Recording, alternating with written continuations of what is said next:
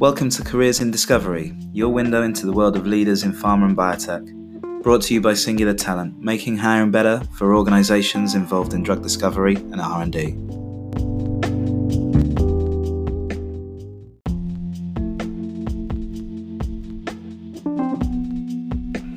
Gergely Toth is a scientist, computational drug designer, CEO, and founder who currently runs Cantabio Pharmaceuticals, a company trying to solve the complex problems of neurodegenerative diseases and diabetes.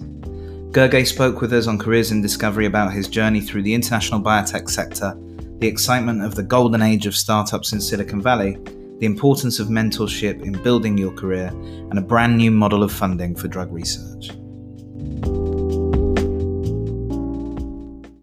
Today, I'm joined by Gergely Toth of Cantor Pharmaceuticals. Gergely, thank you very much for coming on the show. Uh, thanks very much for inviting me, and I look forward to, to our, our discussions. Absolutely. No, it's great to see you. And um, we always start by talking a little bit about the work that you're doing now. And I'm, I'm really fascinated to talk a little bit about Cantabio. Neurodegeneration is an area I find extremely interesting in general. It's so complex and, and so unexplored that I'd be really keen to understand some of the work that, that you and your team are doing in it.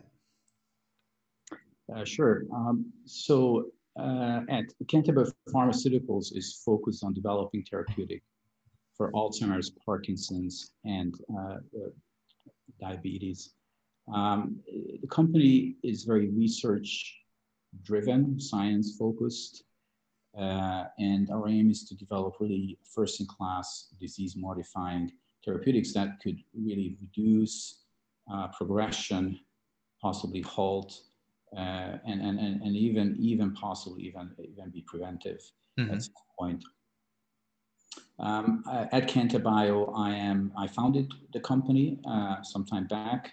Uh, I'm the CEO. I also um, um, run research and I'm the chairman of the board. So I'm very much involved in all aspects of the company. Yes. Um, a bit about kind of, uh, I want to start uh, when I talk about Cantabio, to kind of step back and, and talk to you about uh, kind of the, the, the, the, science, how we think about mm.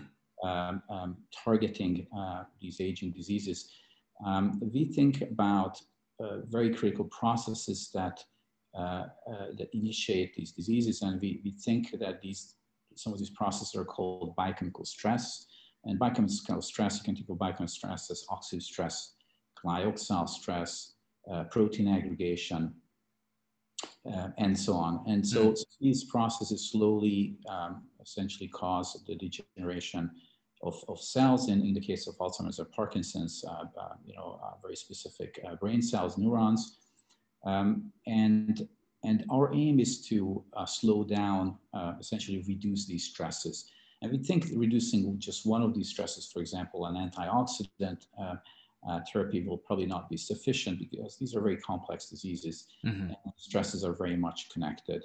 And so uh, we are focused on targeting proteins that, that essentially control the cell's own defense system against uh, such stresses. And so we're going to upregulate the cell's own defense system against these stresses. Yes. Um, and this very nicely comes together uh, in one of our targets, uh, uh which is called DJ1, which I'll talk a bit uh, about uh, later. Mm-hmm. Be- before I get into, I want to talk a bit generally more about the company. So we are very target driven. So we work on, again, a, a protein called DJ1 we also work on a protein called tau uh, mm-hmm. and, uh, and A beta. So we're looking at three targets. Um, and we also have uh, a, a, drug discovery platform technology, which we call um, development of pharmacological chaperones. And okay. we have a very specific way of developing pharmacological chaperones, which are basically small molecules that stabilize the native active state of a protein mm-hmm reduce its, their ability to kind of misfold and lose their structure and aggregate. And so in protein misfolding diseases, this is, uh, you, can, you can call this a um, aggregation inhibition strategy, right. but it's a very specific strategy because you're targeting the native uh, state of these proteins. And this has been very challenging in, uh, in, in protein targets in Alzheimer's or Parkinson's because these are intrinsically disordered proteins, essentially proteins that lack um, a, a, stable structure and um, and and they have a, they exist in an ensemble of very different uh, structures. Mm-hmm. Uh, so we've been pioneering how kind of the structural biology and the biophysics how one can bind a small molecule to a very flexible protein. Um, and, and so we've done a lot of, uh, you know, basic research on that and developed um, uh, screening technologies mostly based on biophysics uh, to, to, to, essentially find small molecules that may, um, you know, that bind and reduce their uh, the aggregation of these proteins. Yeah, I see. So I want to just touch briefly upon uh, kind of DJ1 uh, because it's a much less known target and it, mm. I think has a huge potential. Um, DJ1 is uh, generally, uh, people think of DJ1 as an anti-stress uh, molecule. Um, DJ1 is, is, is, is, a multifunctional protein and responsible for controlling protein homeostasis, uh, redox and, uh, and protein homeostasis. And it can do that in many different ways. And the reason I started, we started working on DJ1 because it's genetically linked to the onset of Parkinson's disease. Right. This means that um, certain mutations in people in DJ1 uh, lead to uh, a loss of DJ1 function uh, and the early onset of familial Parkinson's disease. And so mm-hmm. this genetic link, uh, you know, gives very strong validation that this is this is a good target for for sporadic Parkinson's, and obviously there's a lot of science um, involving that. Now, interestingly, DJ1 is, is, is something a target that hasn't been targeted much by okay. pharma, and the reason is that it's a it's a redox uh, activated uh, protein, and what uh, and, and essentially it's a protein that has not been uh, target has not been drugged before, mm-hmm. and so and so obviously that kind of scares a lot of people off. Right. Complex biology, so that's perfect for a startup, if you know what I mean. Yeah. Uh, there's a lot a lot of new discoveries to be had, a lot of potential. And DJ1, because it's an, you know, it's, it's a, it's, it's kind of a central molecule. It's an anti-stress molecule. Um, and it's very relevant to the level of oxidative stress, its functions. It's relevant in a number of diseases, not just for Parkinson's, mm-hmm. a number of oxidative stress-related diseases, so Alzheimer's disease, um, um, uh, you know, stroke, uh, diabetes, or, or, or, or, diabetic complications, um, uh, male fertility, interestingly, and so on and so on. Um, and interestingly, it has been uh, um, also identified as an oncogene. Okay. And also drives in, in cancer, it's very highly overexpressed and, and, and actually it's overactivated and um, also relevant in cancer but in, in a very opposite way. So anyhow, so on DJ1, we have a number of pro programs. We have a number of different ligands, which are developing for Parkinson's and also for, uh, and, and conversely to cancer, depending on their, their mechanism uh, of, um, of, of binding. Um, and we also have a, a, a fairly sim simple supplementation therapy where we engineer the cell penetrant DJ1 um, which um, uh, through a subcutaneous injection can mm-hmm. distribute and and essentially increases uh, uh, DJ1 levels, and we think this would be very good for diabetic complications like diabetic kidney disease and so on. So, right. So that's where we kind of are, are trying to go with on, on the diabetes uh, uh, point. And this is are the go the, the the idea here is that this is a an anti-glyoxal uh, therapy where, which, which is actually very important in, um, in, in, diabetic kidney disease. Mm-hmm. Um, on, on tau, I mean, tau is a very uh, uh, big target now for Alzheimer's disease. Yeah. And the reason is that tau has been shown to, uh, tau aggregation and, and, and, um, and um, has been, uh, and tau aggregate load has been correlated very well with, with Alzheimer's uh, um, progression. And uh, while this is not necessarily the case for A beta, and so there we have the same pharmacochaperones for tau mm. um, that that uh, inhibit or reduce tau aggregation, and right. uh, it's it's it's a quite novel approach. It's very competitive, um, and so we're trying to take these, you know, towards uh, the clinic slowly. And very similar in A beta, we have very similar pharmaceutical chaperones, although that's earlier stage. And, and actually given, um, um, given kind of the recent um, um, um essentially FDA approval of Biogen's uh, immunotherapy uh, for Alzheimer's disease, essentially conditional approval. Um, you know, programs like tau um, and A beta uh, targeting small molecules are are more in favor, let's yes. say, in industry, yes. because um, because um, you know the, the clear outcome or the marker of efficacy uh, from a biomarker point of view is reduction of plaque load or uh, or or, um, uh, or, or, VEGF load mm-hmm. in regards to tau. So, so we think we are good, very well positioned there. And, and I, I think probably the last thing about the small molecule approach here is, you know, most of the industry is doing an immunotherapy approach. Um, so uh, expensive antibodies. And so, um, so my colleague here. That's okay. expensive antibodies. Um, and and, and I, I, think there's there's now concern uh, again with this approval that you know who's going to pay fifty six thousand dollars per year for for, for therapy for, for Biogen's uh, uh, uh, drug. So so that's a great great. It's really a, a really a huge challenge uh, for mm. society. And with small molecules, this this wouldn't be an issue because because they're cheap to produce. Yeah, of course. So that's in in in briefly. That's that's what we're doing at Cantabio, and um, you know we, we think it's an exciting company, but um, but it's it's it's a tough tough um, area to be in um, for a small company because there's been so many failures in the industry right. in the last 20 years and it's just you know mo- most of the invest 95% of, the, of venture capitalists just don't invest in this area yeah yeah it's interesting I, I, I wanted to talk a little bit about that because uh, so, so one of my first questions was going to be around why neurodegeneration and diabetes, but I, I guess that's because of this DJ1 protein that you're targeting that's that's common to to both types of conditions. Um, you, you mentioned about, I guess, some of the dynamics around targeting targets that haven't been drugged or, or have been drugged very little um, previously, and, and you said there about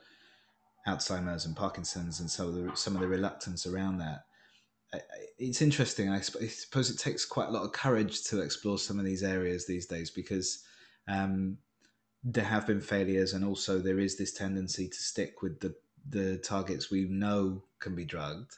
Um, and I guess it's such a small area of the potential targets that are out there that um, you'd think it would be easier to break into some of these new areas or new frontiers. But I guess the the sort of investment dynamics sometimes dictate that. Was that was that something that was challenging in starting the company, or how did you sort of negotiate that? Uh, yeah, yeah. So, so that's that's been ch- challenging. When I started the company, it's been it's it's it's, it's very challenging now, and, yeah. and, and and this has actually grown out to be a much bigger issue in my life in a sense that uh, it's it's actually a subject of my research, which, mm. which I'll talk a bit later on.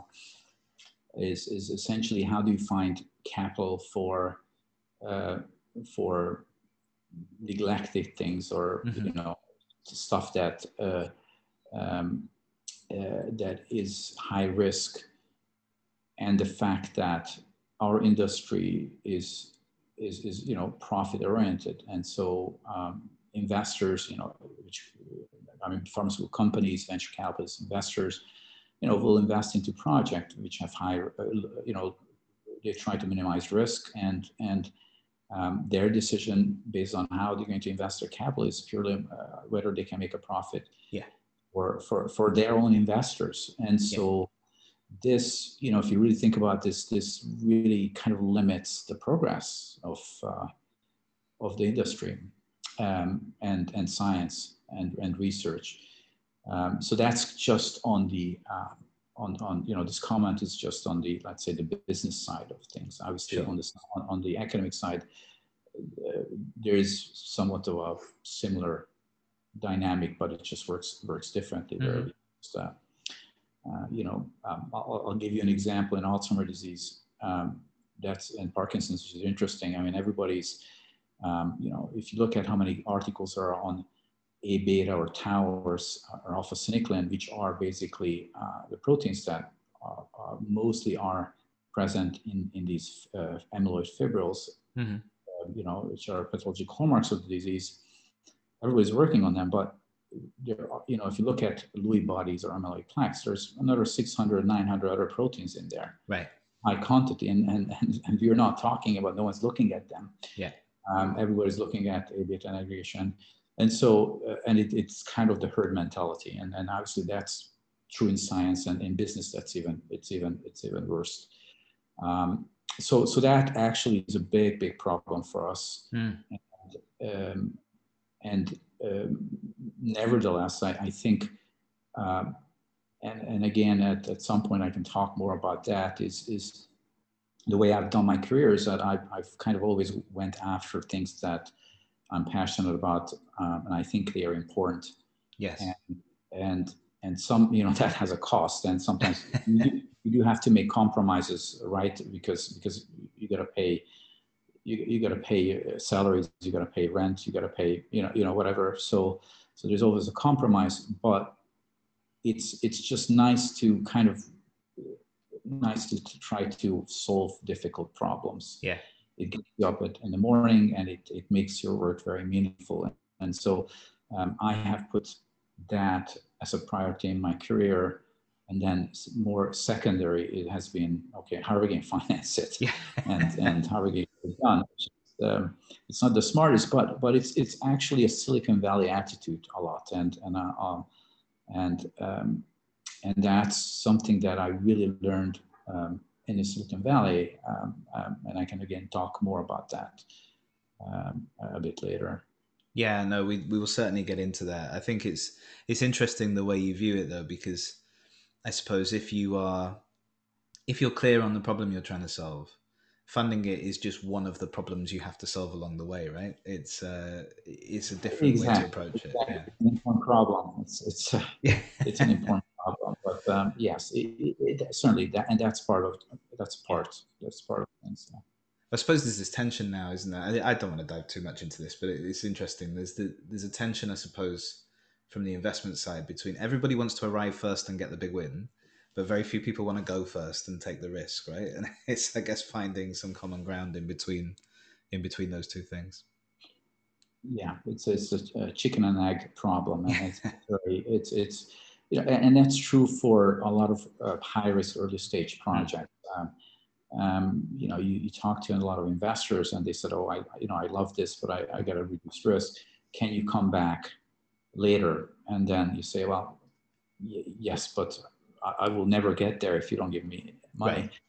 and and and you know a big pharma is also doing that very smartly um, because you know they are saying that they're putting money into early state research and and and, and kind of moving and they are moving um, and investing at earlier projects and doing partnership at earlier projects but nevertheless most of them still will really get engaged and you mm-hmm. you got a, a, therapeutic that's the risk and it's basically ready going to, ready to go into the clinic and yeah. that's when they kind of start putting their, their money in and and and you know they can afford to do that because at that point they might pay a premium but but but but but then you know they, they get something that's more de-risk and yes so a lot of it the kind of the, all the innovative part which which might fail and, and so on and so on yeah, absolutely.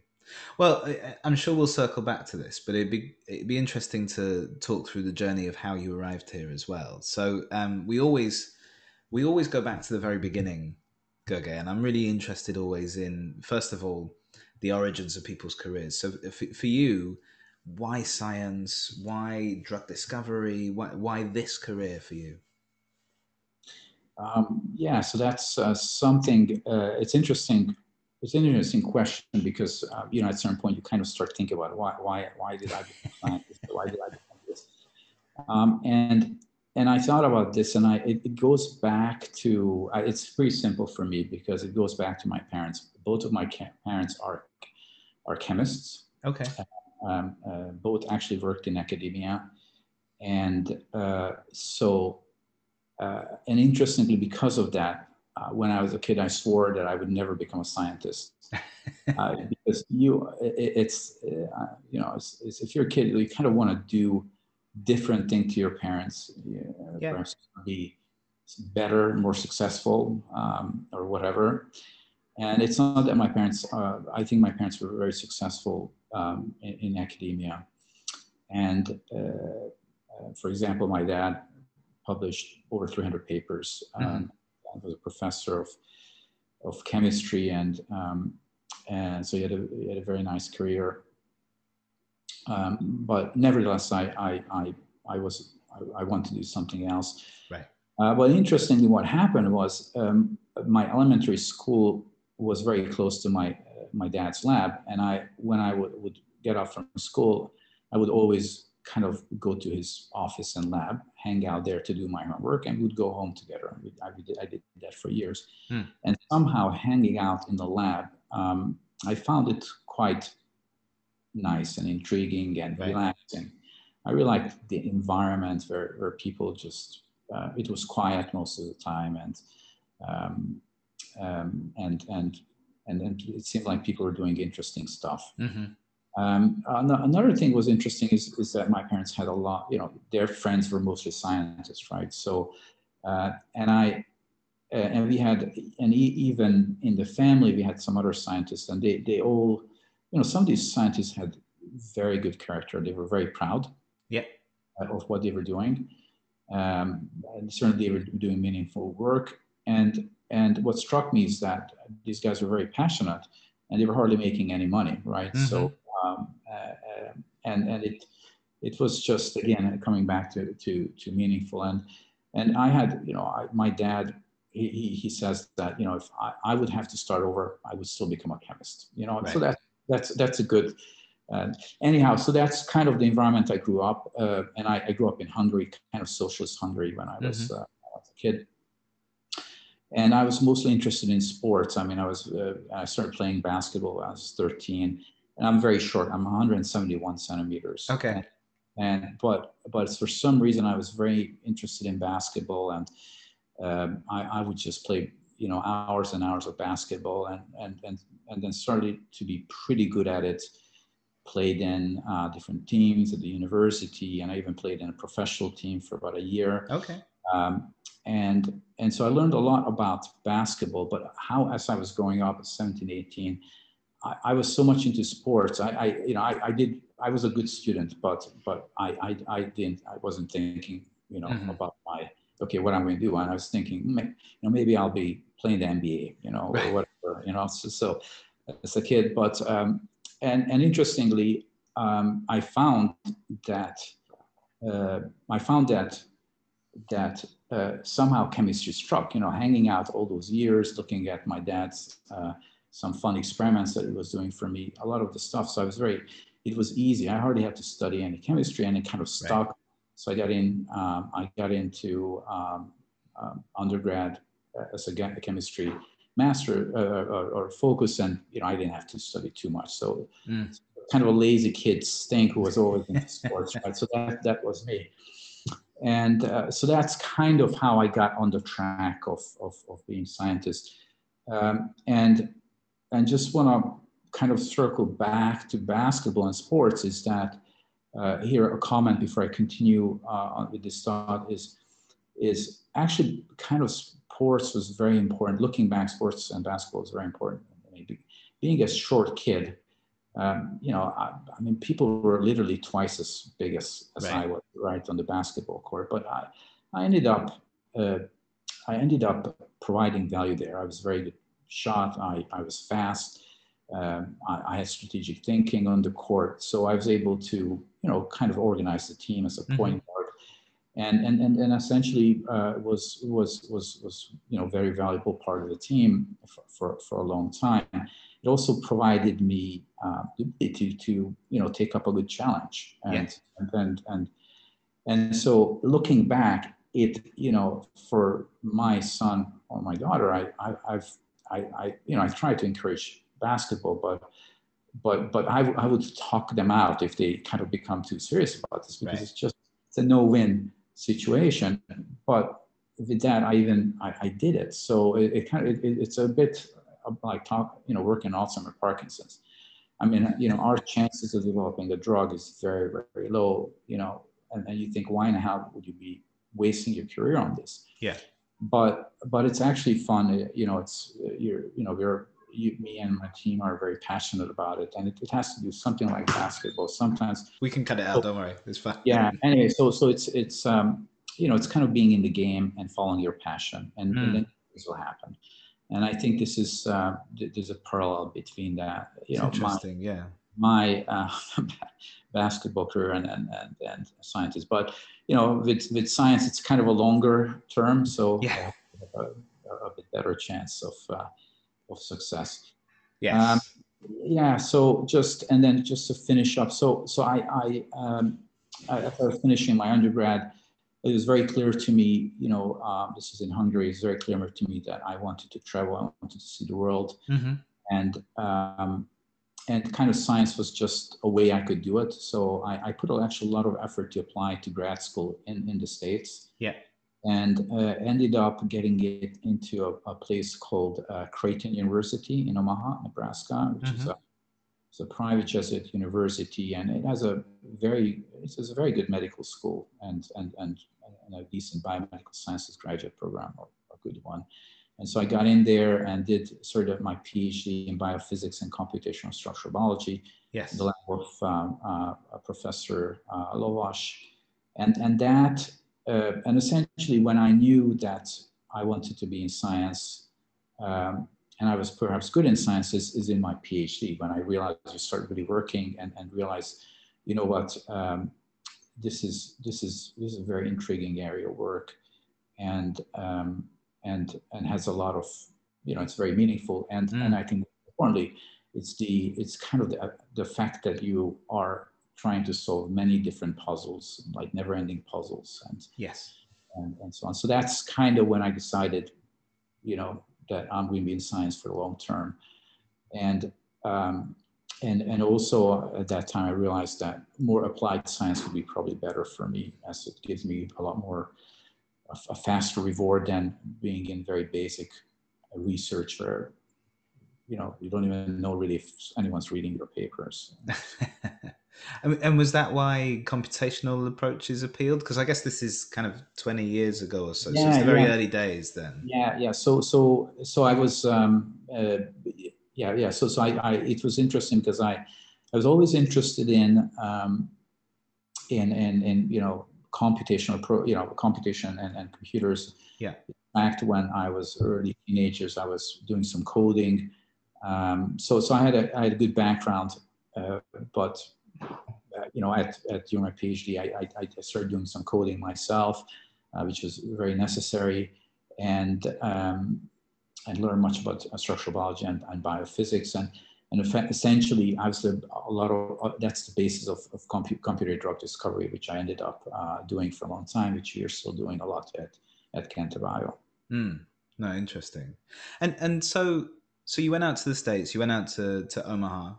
Um, and and we, last time we talked, actually, Gergely, we talked a bit about Budapest today and the things that are happening there and how it's moving forward. But I guess going from Hungary to, to the US was probably quite quite a change. What what were your sort of what what was that like? How how was that for you? Sure. I mean, it's um, uh, I mean a couple of things. I, you know, uh, at that point, so I grew up in let's say socialist uh, Hungary, but at that time. Sure or the Berlin Wall went down. So you know, Hungary at that point was, let's say, was right. Yes, of course. That system. Nevertheless, it was it's it was you know it's still a very different and it was a very different uh, system. Yeah. Uh, at at that point. Um, um, you know, I, I, to be honest, I traveled quite a bit, and I, I, I it wasn't wasn't necessarily a big change, that much big change for me. Um, uh, but um, because uh, I, I, I, lived in the US before. Um, right, okay. My parents, actually, my parents uh, were, um, uh, my dad had, for three years, he lived in, in Tucson, the, and my dad worked at the University of Arizona when I was mm-hmm. a kid. So that had also very strong impact. You know, my English um, developed there, and, and I was a lot more open. Um, yeah. And, known. but but certainly, you know, there's a big difference between um, kind of a socialist, even changing country to a democratic country, uh, and there's even a big difference between the Midwest and California. Uh, sure. And uh, and you know, you know, at Creighton already, um, you, kind of the scale of things was very different than back back in Hungary. You know, uh, the departments, the, the available to money, um, the the, uh, the, diversity of the students, mm-hmm. very important. The attitudes, um, the you know, very important that you know we're attacking one problems and and it doesn't really matter what you do here and and and and you know kind of it's just kind of the next uh, level of um, doing science. I think uh, in hungary you know people do science they publish the papers but they don't necessarily think that there can be more than that. And, and unfortunately right. some of that is still true. There's no translation um, uh, there's a limited thinking of being uh, of doing things bigger and, mm-hmm. and the us has been always about doing things bigger and better uh, you know so so i think that uh, that was um, some some of the uh, changes but you know it, everything was very different because um, I was living at home with my parents during right. years. Now I'm living alone, so there's just too, way too many changes. Yeah, of course, uh, of course. Uh, way too many changes to say. Um, but but I think again the idea was that I, I, kind of became a young scientist at that point. Yeah, uh, which was uh, which is very very important. And you mentioned earlier on that you decided quite quickly you wanted to do something quite applied uh, with your work. Um, and did you know it was drug discovery at that point, or did that come later?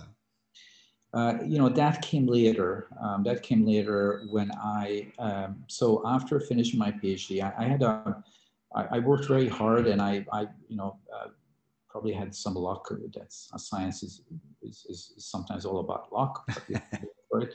And I ended up uh, publishing quite a bit, a number of papers. Uh, and, and so I had many opportunities, many different opportunities for, for postdocs uh, positions. So I, and then I ended up uh, uh, going to UC Berkeley in California um, um, to Dan Koshland's lab at uh, um, cell, cellular and microbiology department. Mm-hmm. And that was a big change because I, I went um, and I purposely did that uh, in a sense that I, I, I really wanted to. Um, I was trying to think maybe too strategically. I was thinking, okay, I, I, I got to change. I got to learn more new things. So I ended up, you know, going from working in a computer and doing a lot of in vitro biophysical stuff to kind of working, um, doing molecular biology, um, expressing proteins, you know, pro- doing a lot of actually protein engineering, which was actually very difficult because I, I did just didn't have the experience, kind right. of laboratory experience. And and Berkeley was a very competitive place. It wasn't like a lot of people would want to help you. Uh, okay. um, um, anyway, um, so so anyway, I, I, went there, and and that was a huge change from Omaha uh, in many different ways. And um, one is that I basically this was in 2001, right? This is kind of dot com, uh, height of the dot com era. So. Mm-hmm I mean, around Berkeley and all around the university, everything's exploding. You know, the valuations are, are exploding. Um, venture capitalists are throwing millions of dollars in, you know, um, with not much thought into companies. Right. And, and you're kind of sitting back in the university looking out the window and, and it seems like everything is going by you, you know, kind of Silicon Valley is going by. anyway, um, so that was kind of one of the feelings. The second is, is that in, in, in Hungary, and in Omaha. I just, you know, we were not taught even in Omaha about startups. Okay. Uh, we were not taught about translation. We were not taught about uh, business management. You know, there were no courses, uh, even though it's fairly big universities, which which was looking back, which was a bit surprising. Hmm. And, and we go in Berkeley and everybody wants to start their company, right? And and Stanford and UC. So so it was a really really exciting to, place to be. And, and I think still, uh, obviously, Boston and, and Silicon Valley is still very exciting places yes. to study and, and be. Um, so as now, obviously, um, this whole, um, you know, starting companies is now a lot more global. Um, mm, later. Um, so, so I think this is the environment, and, and this actually led me to only stay one year as a postdoc Yeah. Uh, because um, I was I was very quickly um, offered a position um, at a young startup uh, or just a startup starting up uh, in Mountain View called Protein Mechanics, and that was a computational uh, structure, uh, computational drug discovery company. Mm-hmm. Uh, funded by a number, number of venture capitalists. I was the second employee there and I, I ended up becoming like the head of the computer drug discovery group there. Right. Um, but there was the first time I ended up uh, really focusing on drug discovery. Um, and uh, number one, number two, I uh, this is very important in my career. I started uh, in being involved in business because you're sitting in a small company and raising funding, um, and you know everything we were doing were milestones. So you could meet the milestones, so we could raise another fund, another round of financing. Uh, and one of those milestones was was was you know generating partnership and general interest in, in the technology that we were developing. So I very yeah. much got involved in that, and I I realized that I was very uh, was great. It was very exciting to not just think about science, but how do you translate that into a business activity? And I, I I, and I, I found it uh, to be, you know, good at it in a sense, you know, quickly catch on and things mm-hmm. like that. So that was a, a very important um, point in my career. And since then, I've been in basically all about, um, you know, early stage companies, uh, think about translation and essentially basically change my career based on that. Yes. So uh, yeah, it'd be interesting to understand the path from there to here. So so you went into an early stage company as the second employee, um, and then I believe you spent a bit of time at a bigger company. Um, yeah, for, for yeah, a while so, before starting on starting your own things. Yeah, yeah. So and, and that was also I think very important. So I mean at Protein Mechanics, uh, we grew the company um, and then um, ended up selling the company uh, to a company called Locus Pharmaceuticals, which is a bigger and more mm. of a finance company. Um, and, um, and, and I, I, took very, I was very much part of the, the, team who sold it. So that was also a great experience uh, to be part of that at fairly early in my career. Um, and then um, Locus was in Philadelphia. I really wanted to stay in, uh, in the Bay Area. So I ended up uh, getting hired at uh, Elan Pharmaceuticals as, as, the head of computer drug discovery group, actually to start a, a drug discovery group there. And Elan was a bigger company, so it's a yes. multi-billion dollar company, several thousand employees. And so uh, it was also a very important part of my career because I started working on Alzheimer's and Parkinson's drug discovery. I first time I was in, in a really big, uh, you know, big company, uh, which had very different challenges compared to a small company. Mm-hmm. So about you know how you get promoted, how do you interface with, with different teams, uh, how do you interface with your boss, and and it was uh, goals were not so straightforward anymore. Right. Yeah, you had a goal, but it was um, it was, and and and then essentially kind of thinking about you know my role in an organization, my significance. You know, what does that work does that, and and that kind of comes back um, to um, you know where do you want to be and and and and uh, what environment do you want to work in, what, what what makes you feel better, and working in a big company really made me realize that I really am I really enjoy working in a small company setting where where um, you know teams are smaller smaller um, uh, smaller uh, more personal teams um, yes so on and so on so um, I, I, left uh, uh, in 2009, uh, something something like that, and and I ended up. I've been thinking a lot about starting a company, and and I actually tried. I had a couple of ideas and tried to mm-hmm. raise it while I was there, uh, but it was very difficult. You know, being in a company. I mean, a big company will own your soul, right? Yeah. ways, or at least all your thoughts for a while. So it's not it's not that easy. Um, but um, kind of working at, um, uh, and that's where essentially the idea came um, to target DJ1 for Parkinson's. And I actually proposed this at Elan. Um, there wasn't much interest in that. And then, you know, when I left after a while, uh, I, I, basically started doing this. And then um, this, so that's, again, I left uh, this big company and then just to kind of move quicker now, I had I managed a, a, collaboration with the University of Cambridge, Professor Christopher Dobson. Yeah. The University of Cambridge for years, and then I I made some some some connections there, and then joined ended up joining a, a larger consortia grant from Wellcome Trust, and that that kind of gave me an opportunity to go work at uh, University of Cambridge, essentially leave the Bay Area um, which I thought was very adventure, adventurous, and and I, I, I found and I, I, I took this opportunity, and so I went to work at the University of Cambridge. I had um, and I actually I ended up essentially um, raising some more money from Elan to support the, the funding there. So mm-hmm. we had a really nice effort working on Tau. Um, and essentially this, this is a project we licensed into, into Cantabio later um, being at, at Cambridge was great because number one, the units are very flexible. They essentially enabled me to kind of develop Cantabio on the side uh, because I started that with, with some uh, some uh, ideas only. So we had right. no app. So it took me a long time to write grants and get initial screenings done, uh, talk, you know, talk a number of people into helping me um, and for example, um, uh, uh, Chris Rochet at Purdue University was, was, was very kind to kind of jump in and take a risk mm-hmm. stage to, to support some early uh, screens on, on, on DJ1 and so on. So slowly we developed, you know, that company was developed. I was at, at Cambridge, uh, which was again a, a, great experience, very different to the Bay Area, very different um, yeah. from the industry.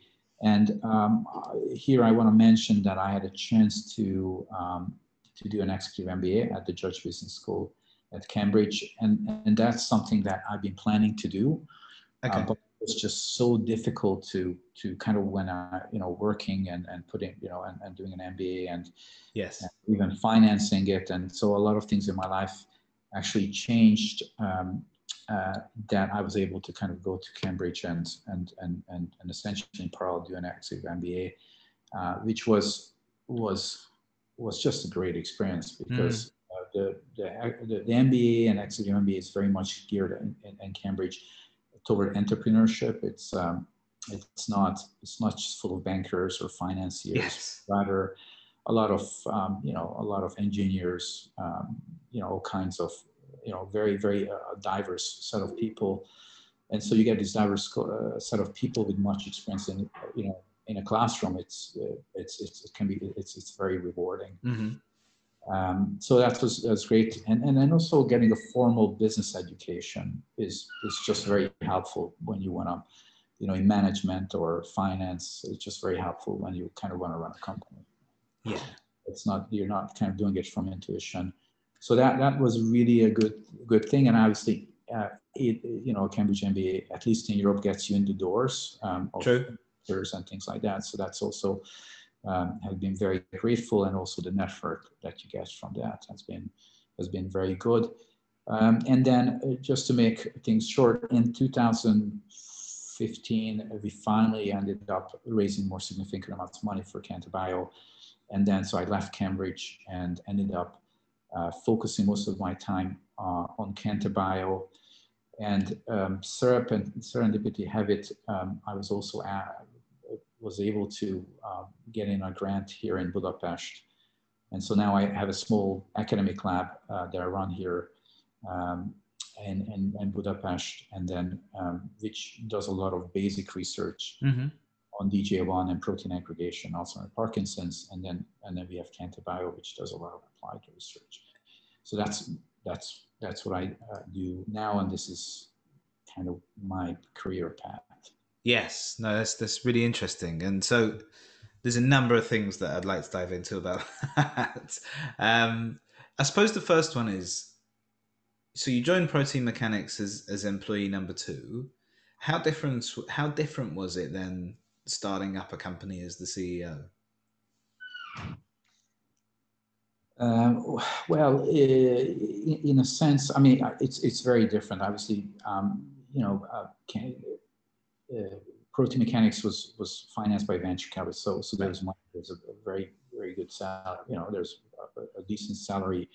I had a very you know I, I did have a focused um, you know goals and responsibilities, although I, I was looking for more as I described to you in, yeah. in on business setting, and I uh, which was um, uh, I could I could participate, which is very nice. But you know, as as as a founder, you really got to think about everything um, and um, building the team, uh, the science, financing, um, uh, and, and it, it's, it's it's a lot of responsibility, and, and it pulls you. Uh, it, it pulls you in many different directions, and so it's sometimes hard to hard to keep focus. Mm. Um, and and um, you know, so that's I think that's that's, that's important. Uh, you know, another thing is that I, I, think the first time I got a salary was after five or six years. Uh, right. started the company, but of course, you know, it's a different thing because the company it wasn't like we, we had no technology, so it was yeah my ideas and it took a long time, and there was no even to bring in early investors. It took a couple of years for, where people would come in. Uh, so, so it was very different. But perhaps one thing I want to just kind of mm. emphasize here, and, and I, I, I, is, is how difficult I found to build teams with limited resources. Right. And and and that's that's been kind of you know it, it, this is it's, it's, I think I, I don't think people talk enough about that uh, because people you know you look at a startup and and they do great things and you might have one or two founders and you know they're super smart and and and, and you know um, clearly um, you know above everyone else but but there's no way those people can accomplish all, all of that alone. Yeah. You needed to build uh, you needed to have a really good team. Um, in, you know if you're trying to solve very difficult problems you cannot do it if you don't have a good team right? Mm-hmm. you need good people. The question is if you have limited resources how do you attract good people? It's a chicken and egg problem and, and there's no solution to that you know uh, and not not no easy solution to that. And so and, and it goes back you know good good you know academic labs um, yeah they do have a good leader but but that leader has to uh, uh, you know build up a good team because someone has to do the experiment and, and yes. a lot of things are very complicated so you have to have many good people yes it's all about developing an organization that um, that have good people. Uh, you could call them talented, work hard, motivated, and so this is kind of a central uh, part of my career. And and and I, I, try to put a lot of effort into finding people, um, mm-hmm. you know, who kind of a long-term vision to to work with with with not necessarily me, but on the same path. You know, right. uh, um, a common purpose is, is, is research goals. Um, and I, I, think that I think that's that's very important. And the second is is is this lack of mentorship now in in our um, you know uh, today. I think everybody's moving from job to job. Uh, people in leadership positions, you know, being a mentor now doesn't pay off. Right. You, you, you see the Chinese movies where you have a mentor and you know mm-hmm. and, then, and then you know um, uh, uh uh, you know, essentially students will be loyal for a long time. Yeah. You know, I, I had so many graduate students here. Do you think I even anyone gives me a call? How am I doing? You know, after four or five years, and uh, they, they they call me when they need a recommendation letter. Of course, yeah, yeah. But, okay, that's not totally true, but but you know you know my point. So so the yeah. thing is that you can only build a good organization if you have you have mentorship around. You take care of your people, and and and and then the students have to also understand that they have a responsibility to their mentors.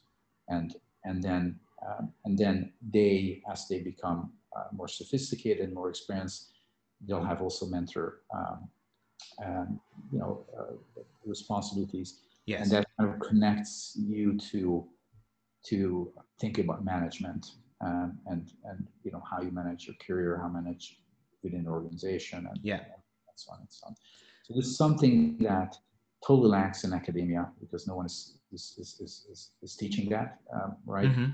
And uh, but it lacks also, and so it kind of lacks. Some some people learn that in the industry, but but I, I I've tried to put the effort into that, and it's not easy because people just sometimes not so receptive to it. No, and it's it, it's not a sort of short project, that is it? And I think um, you know, we I see a lot of shifts in what people want from their work now, and and very aligned with what you're saying. You know, the I think companies and academic institutes they have to think about well why from their point of view why would someone want to work here and do this with us rather than oh they should want to work here and i think actually a lot of the time particularly for scientists it comes down to what's the problem what's the mission what's the what's the thing you're trying to solve and is it important enough and is it challenging enough and is it something that they're going to engage with and as as you talked about at the beginning is it something they feel strongly about even if it's not always the the most obvious commercial path um, and development. You know, people want to learn, people want to develop, people want to, uh, even if they're not particularly driven by career progression, they want to learn new things and they want to be able to do more or, or be more accomplished. And I think, um, yeah, don't know that resources give you those things, right? It's easier to have a training department if you've got a lot of money, or it's easier to have a great employer brand if you've got a lot of money and those kinds of things. But yeah, I, I, I think we see this in the market that that mission and a focus on development are so important in attracting people these days and, and getting them to stay as well as getting them to join. Um, so it's interesting um, that you've come across that in your journey as well. Yeah, yeah. I mean, I think that's um, um you know, I, I, just a comment. I, have um, I've uh, one of my um, let's say most productive colleagues um, is, is, a, is a guy who basically um, he, he, finished grad school and, and he, kind of contacts me and says, "Oh, I, I really want to work with you." And I, I and I said, "Why?" Well, because you kind of have you understand science and you understand business. This is what I, I want to do. I said, oh, "That's great, but but we don't we don't really have an open position." And he says, "No, no, no, but I really want to work. I mean, give me a chance. I said, all right, come, come back tomorrow morning at eight o'clock in the morning and, and we'll see what we can do. So he comes back and I, I tell him, look, um, you can hang out in the lab, uh, do some work, but we cannot pay you. So he comes in every day in the morning and, you know, spends 10 hours mm-hmm. and picks up some, some techniques and so on and so on and um, does this for a couple of months and and he was you know he was working so hard and, and i said okay i'm going to give you a job so we gave him a job uh, maybe five six years ago and, yeah. and he had come a long way from that and he's, he's very dedicated and and and really a very dynamic and um, lead leading in, in, individual in, in, our small organization. So so that's kind of and i kind of learned from that because a lot of times you kind of go after people and you try to attract them. Yeah. And it comes easy and they will leave you very easily too mm. because many many opportunities. So so I've now done this trick at least one or two more uh, times, and and it, it you know it, it, it, has worked out um, yeah. to make people work for it, and um, and it just works out very well. It's a nice balance to that. Yeah, and I but, think there's but to be honest, it's very rare to find people who will come and say, okay, for a couple for free, I really want to be here. But I think that speaks to obviously the the sort of um, the reputation you built, the relationship you had with this person that that made them want to seek you out in the first place, right? And that's it takes a long time to do that. Um, and I think, as you say, you know, it's perhaps sometimes it's it's about doing those things without the expectation that they will come back to you, and then funnily enough, they do if you do them in the right way. But um, I think where you do them, where people do them transactionally, that's when they don't get what they want out of it, right? Um, but we could we could spend a lot of time on this. in the spirit of yeah. mentorship, uh, Gergely, um, you've obviously worked through research, drug discovery, the biotech industry, and a number of different um, a number of different institutions and, and types of organizations from you know startups to, to bigger pharma companies to academia and, and starting a biotech company. Um, if there was maybe one or two things you wish you'd known as a scientist starting out uh, back when you did or, or advice that you would give to those who are starting out today what, what would those things be uh, sure i mean I, I actually get this uh, a lot this question because okay I, I, I, I, teach graduate students at, at UCL at the School of Pharmacy, and mm-hmm. I, actually uh, teach about the biotech industry, business of biotech, and bioentrepreneurship. So, um, you know, this is a kind of a topic that is quite popular. Um, you know, yes. after after certain certain classes, which are perhaps uh, not so exciting. Uh, so so I, I, I, so I get I, I, I really have a lot of people coming and they're kind of lost. Obviously, they are perhaps earlier in their um, career, and and so this is a, a very complicated question because everybody has a lot more detailed. Uh, you know, there's something different everybody wants of to. Of course, yeah. Yeah. But these are some of the questions that I get, for example. I stay in academia or should I go into industry? If I go into what type of company should I be going?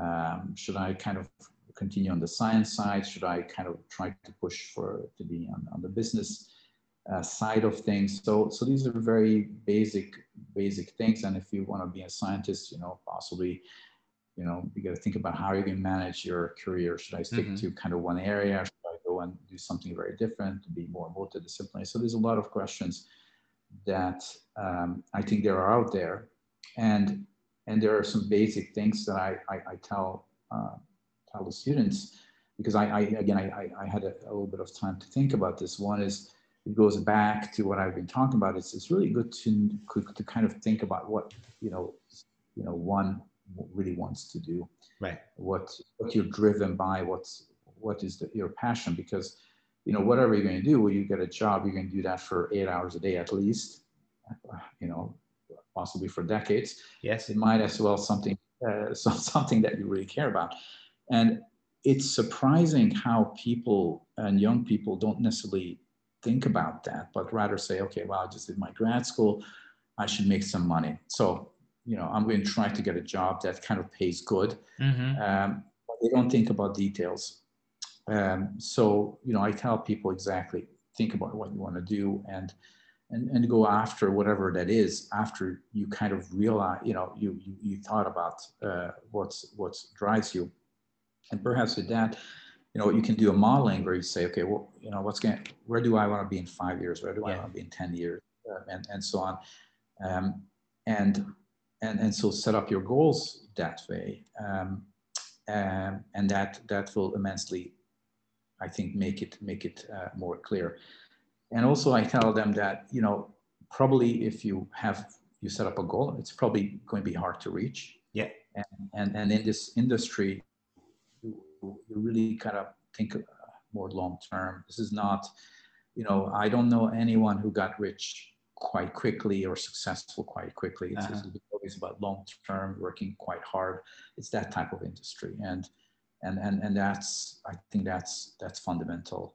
Uh, so one needs to have perseverance. Uh, yes. Uh, in, in, in you know reaching that goal. Uh, another thing that I I think is very um, important uh, practical advice um, that I, I I tell students it's because they are thinking okay should I you know which what type of company if I go into a company mm. what type of company I'm going to go but this is true in academia too perhaps in sense of um, should be a small startup, should it be a you know a large um, uh, corporate corporation, you know what type of company should I be going, and and it goes back uh, to um, you know my experience, and I bring this up because you know I went through this being in small places and then being in uh, larger companies that I really it was very clear to me that I, I highly prefer smaller organization right. for a number of reasons because I can develop uh, these personal connections within the team. Uh, we can take care of each other more, support each other more than in a large company. Mm-hmm. You, you, know, well, you know, say, well, we didn't make the numbers here, we got to cut 10%.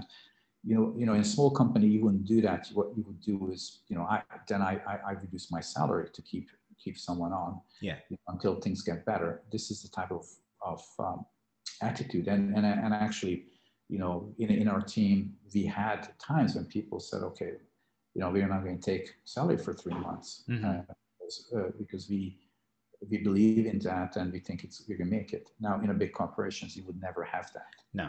Uh, you know, um, when let's say an investment round just didn't come true or an investor is paying late, you know, this sort of things, which is really nice to have. It, it, it um, you know, when you have people around. Then, you know, another thing is that we have people getting sick or yeah, going through surgery or something. And yes, it's not about, you know, why don't you take one or two weeks off more, you know, work from home, even if that person doesn't work. You know, in a big company, it's it's harder to get away with that. Yeah. Um, and so on. So I don't want to get, but but I think it's again goes back to where do you want to be, um, and look at your sign. And some people are are going to be very good in a big company, right? Yes. They're going to be a lot more um, successful. And so again, one needs to look into himself what and and try to figure out where they're going to be uh, better at. Or if you kind of figure out, you're just going to, you know you gotta go with one and then try another one and figure out yourself through experience. Yes. So, So, uh, figure out the yeah. direction you're heading, do the work, try things out until you find the right fit. Those are the- exactly. Yeah. yeah so something like this so and that's uh, you know and it goes back should i say in the industry should i or academia or in the industry Yeah. Has you know very similar things the problem is that you go into into industry it's pretty difficult to come back into academia and, and that's um, you know that's it, is it is what it is but that's that's how it is Yes. Yeah, no, it can be certainly. Um, that's very good advice. Um, Gergely, we talked a bit about the research you're doing at Cantabio. It's, it's a very exciting area, and, and of course, we wish you the best of luck with it. What What is next for you and the company? What does the future hold? Well, thanks thanks for the good wishes um, I mean, uh, I mean, I, to be honest, we, you know, we try to carry on um, um, as with our plan. So, so we have um, we have one program that uh, where we have a lead candidate. We're trying to push that into the clinic for Parkinson's, which is very exciting because we, you know, this is really the first thing where we basically developed from scratch. Mm. Um, and so it's very nice to see that it works in animals and, and, and possibly could enter humans. Uh, so that's something that hopefully will happen um, sooner or later. Uh, uh, you know, another, I talked about, you know, the challenges of raising funding, sufficient funding. And ho- I hope that as we get into the clinic with one of our programs, that will really, you know, the market starts to pay attention when you're in, you know, when you're in the clinic. Yes.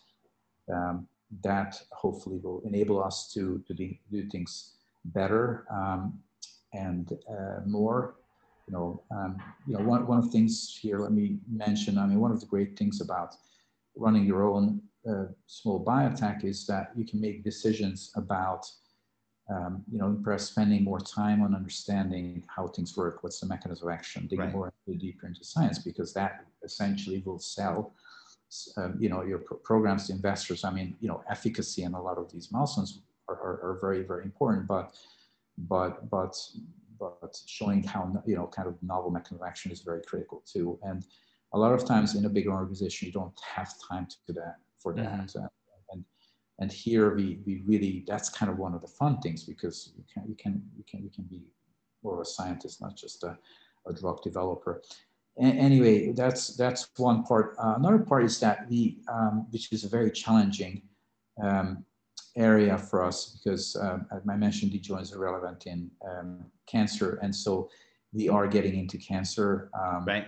and and developing DJ1 inhibitors uh, for cancer. Um, you know, I, I I don't have much background in cancer, so we're trying to develop that and and I'm learning and and the whole you know some of our people are learning and we're trying to bring in some people Mhm. about that. and that's also it's kind of all about you know the role is keep learning and that's a nice thing about this area sometimes it's it's very difficult but it's it's just very nice that that that you get a chance to learn new things and and that's so so that's uh, that's probably where the one of the future is for for us because obviously finding funding for cancer is just easier than Yes. than within neurodegenerative diseases.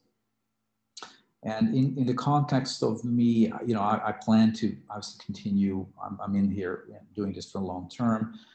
But uh, one thing perhaps one I should bring up in this context is that, and I, I mentioned this at the very beginning, you know, I, I thought much about the fact that it is so difficult to get uh, funding for certain things that are Yeah. high and, and how kind of our industry is geared toward, you know, kind of the herd mentality, lowering risk, um, and most importantly, a profit-based investment, you know, a Mhm. profit um, um, view or, or, or, or pro- profit approach to investment, which, which obviously it has to be, right? I mean, that's, that's how it is. But you know, again, the question is, how is you know, as as a society, does that really take us as as far as as we want to go? And so, um, you know, we've I, have done a bit of uh, academic research into this and, and, and thought much about kind of how um, uh, the allocation of capital uh, to develop therapeutics and diagnostics um, for certain diseases, uh, for maybe for some unfund, un, you know, incurable diseases, for example, yes. are misaligned with their uh, essentially uh, disease burden. Okay. So very simply, think about this. You know, um, uh, tropical neglected diseases affects a billion people.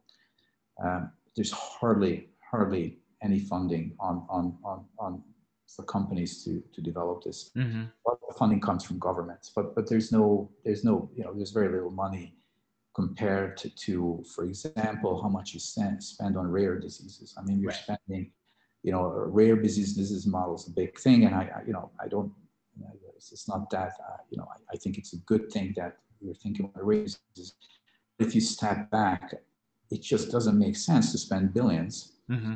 to treat, you know, a thousand or people uh, with a drug to develop a, you know, it just um, doesn't necessarily make when, when we have a billion people on, on, on right. you know, or, you know, hundreds of millions of people on certain diseases and you're not spending money. And it kind of obviously goes back to, you know, developed countries, the West and, and, and, and, and uh, underdeveloped countries and, and so on. Obviously, it has to do with, with a lot of this. But um, so this is this is basically, you know, the, the current state of the industry. And what we have been thinking, I've been thinking, is how can we how can we change that, or at least uh, um, find new sources of capital mm. for, for for disease. I mean, because capital basically comes from obviously the taxpayers. Yeah.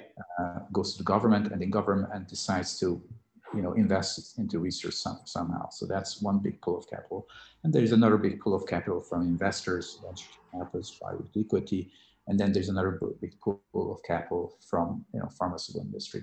Yes. So, but but um, you know, if you look at Alzheimer's disease, you basically have a 600 billion dollar problem globally. So we're spending over 600 billion dollars on Alzheimer's disease, and we're probably spending maybe 20, 25, uh, but maybe less than 20 billion on diagnostics and therapeutics mm-hmm. as a society. So again, it's kind of like, okay, we got a 600 billion dollar problem, and we're spending 20 billion to try to solve yeah. that. I mean, is that like is is that is that how is that logical? It's not logical. But what happens is the 600 billion dollars actually comes from a different pot. That comes from everyday people. Right? Yes. Everyday, you know, families are, most of the families are spending that money while investment, you know, money is coming from, um, again, from these three pools of capital, uh, you know, these three uh, pools of investors who are very prof. most of them, you know, two are very profit uh, oriented. Yeah. So uh, what I'm trying to get to here is that there, there are possible ways of finding a new source of capital, and that's you know patients or patients' families, which really have not been um, have, have have not been tapped properly. I mean, nonprofits mm. have tapped this properly, uh, but there's a big revolution in finance uh, called crowdfunding that's happening, enabled by, by by the internet, and and and and I think that will that has a chance of a chance of fundamentally changing things. It has already changed this on the stock market, right? Yep. So we, we, we've seen just this last year about a lot more people getting in and they're doing daily trading during the you know COVID lockdowns and so on. But I think there's also another thing where, you know, if I'm a patient, um, uh, I'm an Alzheimer patient or Parkinson's patient, or I'm a you know family member, then I got to, you know, I'm, I'm thinking, how can I help develop a therapeutic? You know, by investing into Novartis, that won't help because, you right. know, I buy stock in Novartis. I don't know what they're going to spend the money on, right? Uh, but I can actually, through crowdfunding, invest it or support a small company or a project or an academic that's kind of doing drug discovery or diagnostic on exactly my condition. So there's a lot more. Mm. There's a hmm. direct connection between funder and and and fund seeker. Obviously, there's a number of problems. So so this is uh, one of the things that we are very interested in um, in tapping into uh, by creating a nonprofit uh, which um, focuses on incurable, underfunded incurable diseases. Uh, try to um, um essentially apply crowdfunding uh, to generate really a new source of capital because I think you know just competing with money just for like let's say government money you know the money the pool of money is there. It's not going to be more uh, you yes. know the idea the innovation is creating a new source of capital put bringing more money into into the healthcare system. So that's one of our goals. And then the second goal is learning from my uh, uh, you know experience about how difficult it is to find funding for early stage companies, we want to take that money and actually invest it in early stage companies. So we okay. don't want to. Uh, the idea is that uh, you you invest and actually very much focus on supporting uh, uh commercial entities that are early stage where they have difficulty, you know, doing proof of concept right. or early stage uh, because what happens in, for example, tropical neglected diseases and a lot of these things that there's a lot of, you know, government funding and all, all this funding is going into clinical trials. But right, okay. There's a big lack where you are, are kind of doing this early stage stuff. Um, and and there's a big a big issue there. So so we're tr- we're thinking we're laying a, uh, the base of foundation that kind mm. of brings together crowdfunding, kind of early stage funding, and in the nonprofit world, some people are doing this, but but not necessarily together and not necessarily about uh, so integratively. So so that's something that we're trying to do, actually. Uh, uh, with with, uh, with also uh, it's very early days, but um, my wife is a big help. She's also in healthcare and, okay. and business. So this is kind of our pet project that we're doing, but we think there's a big big potential. And again, we think long term so let's see where we get to. No, it's very interesting. I think, um, you know, also what that does is, of course, it shifts the decision making power from an executive in a pharmaceutical company about what they're going to pursue to the people who have been affected by the diseases, right? If you make it easy enough for them to contribute, then the people with the greatest need will receive the greatest funding and exactly and that's yeah. exactly what so we, just we published we just published a, a, an editorial in drug discovery today uh, its title is uh, promise of crowdfunding to finance research and development for novel diagnostics and therapeutics for incurable diseases so it's um, it's exactly argues that that uh, that um, and, and it kind of bring kind of tries to bring together how this ecosystem could could work in the future. Very interesting. Well, I, I, will certainly take a look at that, and hopefully, a lot of the listeners will do the same. Um, Gergely, it's been fascinating talking to you today. Thank you so much for your time. Um, and I think there's some really interesting things there for people to to take away. Thanks very much for the opportunity, and um, and uh, and uh, look to be look forward to be uh, listening to your shows in the future.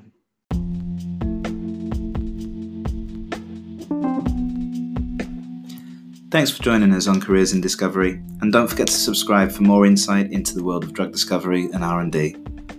Do take a look at our sponsors, Singular Talent, and their mission to make hiring better for companies and individuals in drug discovery and R&D. You can find them at www.singulartalent.io. See you next time.